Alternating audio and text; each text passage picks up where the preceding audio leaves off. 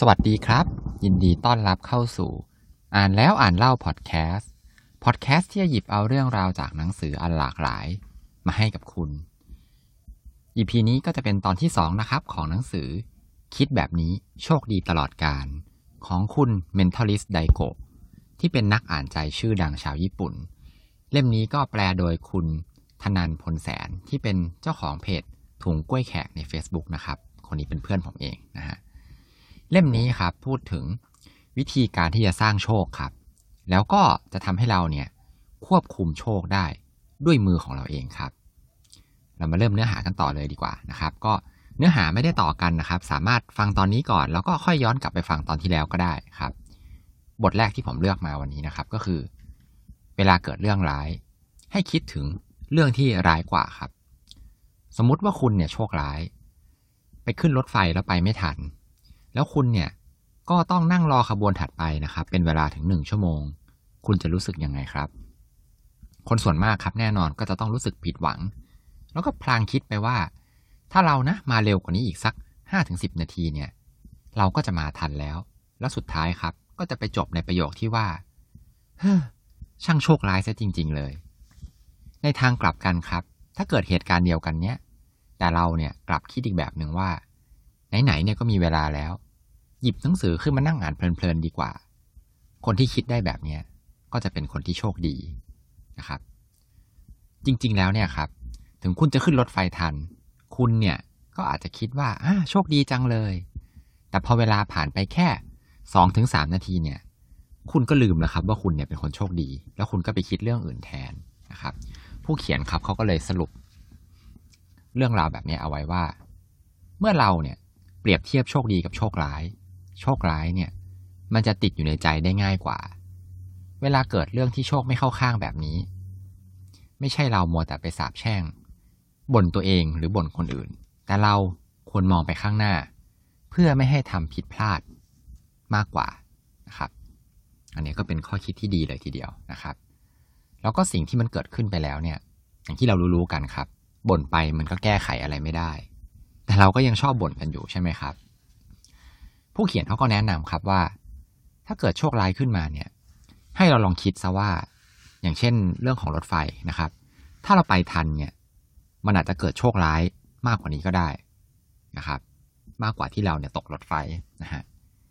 ให้เราลองมองใหม่ดีกว่า ว่าโชคดีเนี่ย เกิดขึ้นแล้วที่เราเนี่ยขึ้นรถไฟไม่ทันนะครับ ก็ไหนๆมันก็ขึ้นไม่ทันอยู่แล้วใช่ไหมครับ ก็ให้ลอง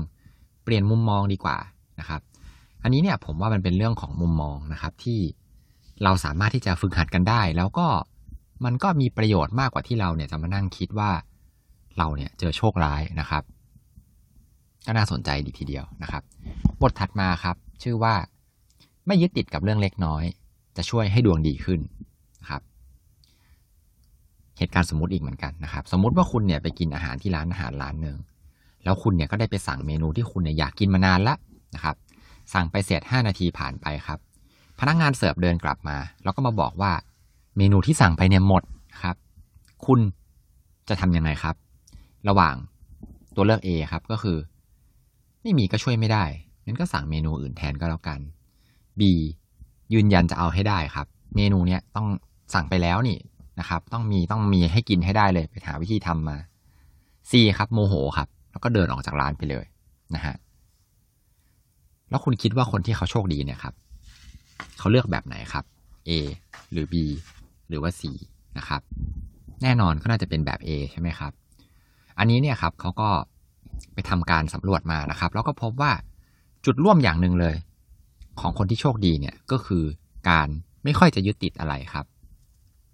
ชีวิตเนี่ย เราอาจจะไม่จำเป็นจะต้องกำหนด ให้กับทุกสิ่งทุกอย่างเลยนะครับ ว่าต้องเป็นแบบนี้เท่านั้นนะครับ ถ้าหากเกิดอะไรขึ้นเนี่ย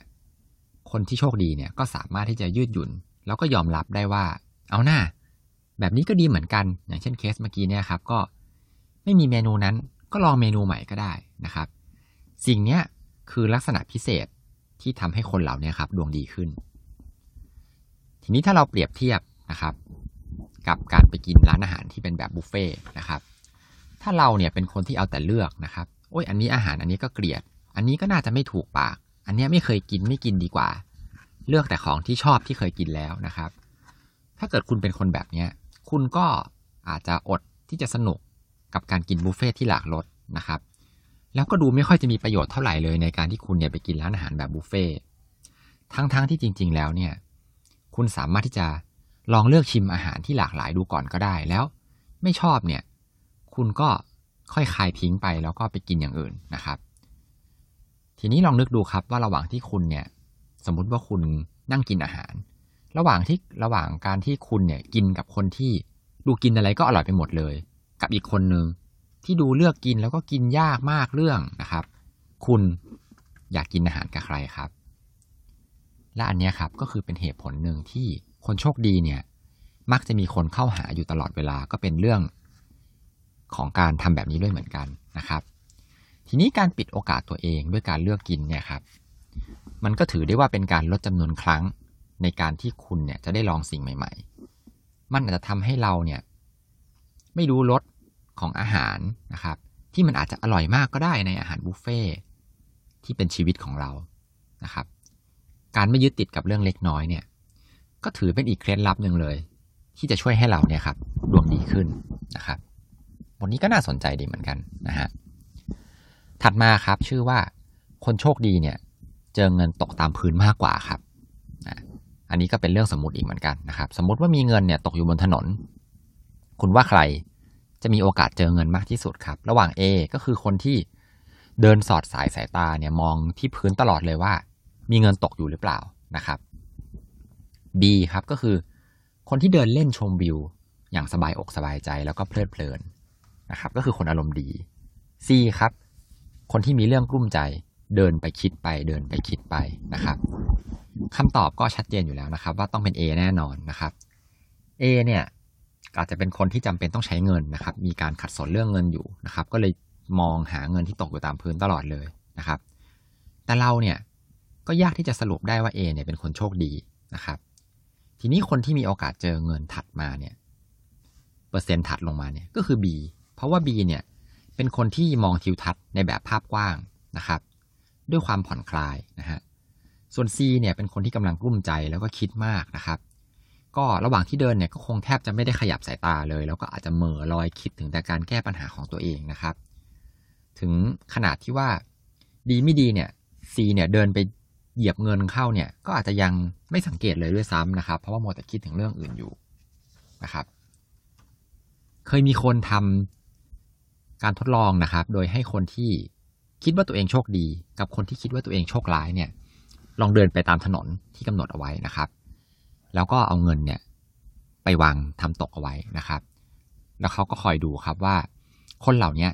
จะเห็นเงินที่เขาแกล้งทำหล่นไว้หรือเปล่านะครับ ที่พื้น ผลปรากฏครับว่า คนที่คิดว่าตัวเองโชคดีเนี่ย มีสัดส่วนในการเจอเงินเนี่ยที่สูงกว่านะครับ อันนี้เนี่ยในทางวิทยาศาสตร์ครับ เราเรียกกันว่า color bar effect นะครับ ก็คือเหตุการณ์อันนี้ครับ ก็จะเป็นคล้ายๆกับการที่ สมมติว่าคนคนหนึ่งครับเขาซื้อรถสีฟ้านะครับ สายตาเขาเนี่ยเวลาขับรถเนี่ยเขาก็จะมองเห็น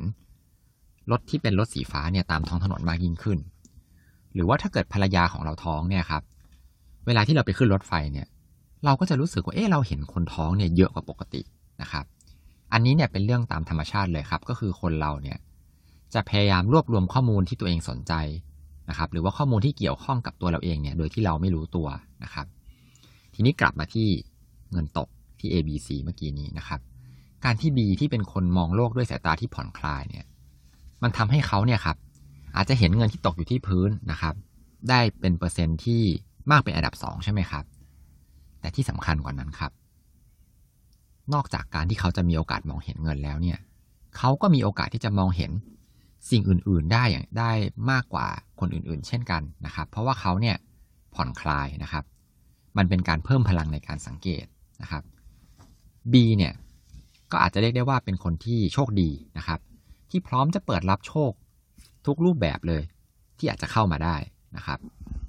อันนี้ก็เป็นอีกเคสหนึ่งที่น่าสนใจนะครับ ถัดมาครับเป็นเทคนิคที่ชื่อว่าการหาจุดเหมือนเล็ก ๆ ครับ อันนี้เนี่ยผู้เขียนเขาพูดถึงเคล็ดลับ ในการคุยกับผู้อื่นอย่างหนึ่งก็คือ การหาจุดร่วมครับ เวลาที่เราเจอคนที่เพิ่งรู้จักนะครับ หรือว่าเราเนี่ยได้คุยกับเขาครั้งแรกนะครับ อันนี้เขาเรียกว่ากฎแห่งความคล้ายคลึงนะครับ ก็คือไม่ว่าจะเป็นอายุ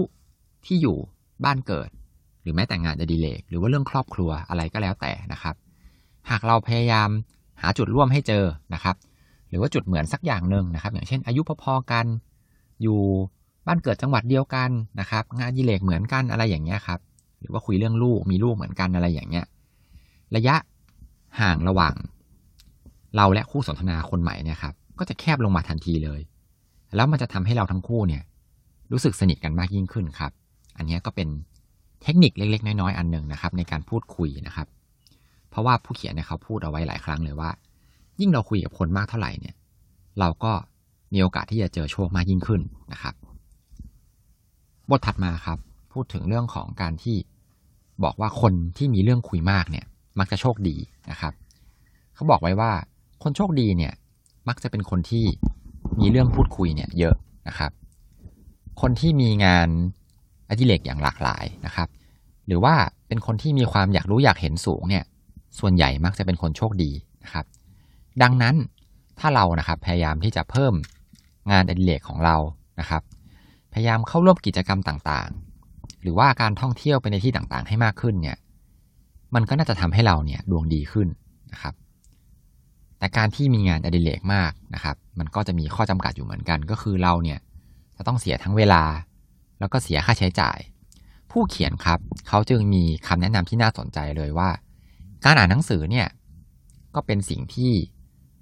เพิ่มงานอดิเรกอ่าเขาเรียกว่าอะไรเอ่ย พิ่มความรู้ได้นะครับ เพราะว่าประหยัดกว่านะครับ และก็ไม่ต้องไม่ต้องไปเจอประสบการณ์จริงด้วยนะครับ แต่ว่าเราเนี่ยสามารถที่จะได้เกร็ดความรู้นะครับ ในแขนงต่างๆ เนี่ย เพิ่มขึ้นได้แล้วก็จะทำให้เราเนี่ย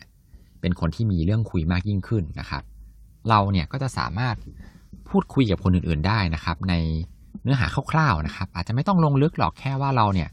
เหมือนเขาพูดสับเทคนิคหรือว่าพูดเรื่องทางด้านนี้ขึ้นมาแล้วเราเนี่ยอ๋อเรา พอจะรู้บ้างอย่างเงี้ยครับ ก็พอเพียงพอแล้วไม่ต้องแบบ เป็นคนที่รู้ลึกมากนะครับ อันนี้เนี่ยครับ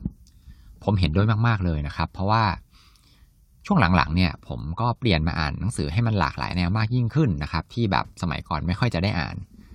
เมื่อก่อนเนี่ยอ่านแต่หนังสือพัฒนาตัวเองนะครับ หลังๆมาเนี่ยก็เริ่มอ่านเป็นพวกนิยาย หนังสือปรัชญานะครับ หนังสือพวกวิทยาศาสตร์ที่เป็นชีววิทยานะครับ หรือว่าการเมืองศาสนาอะไรพวกนี้ครับ หลังจากที่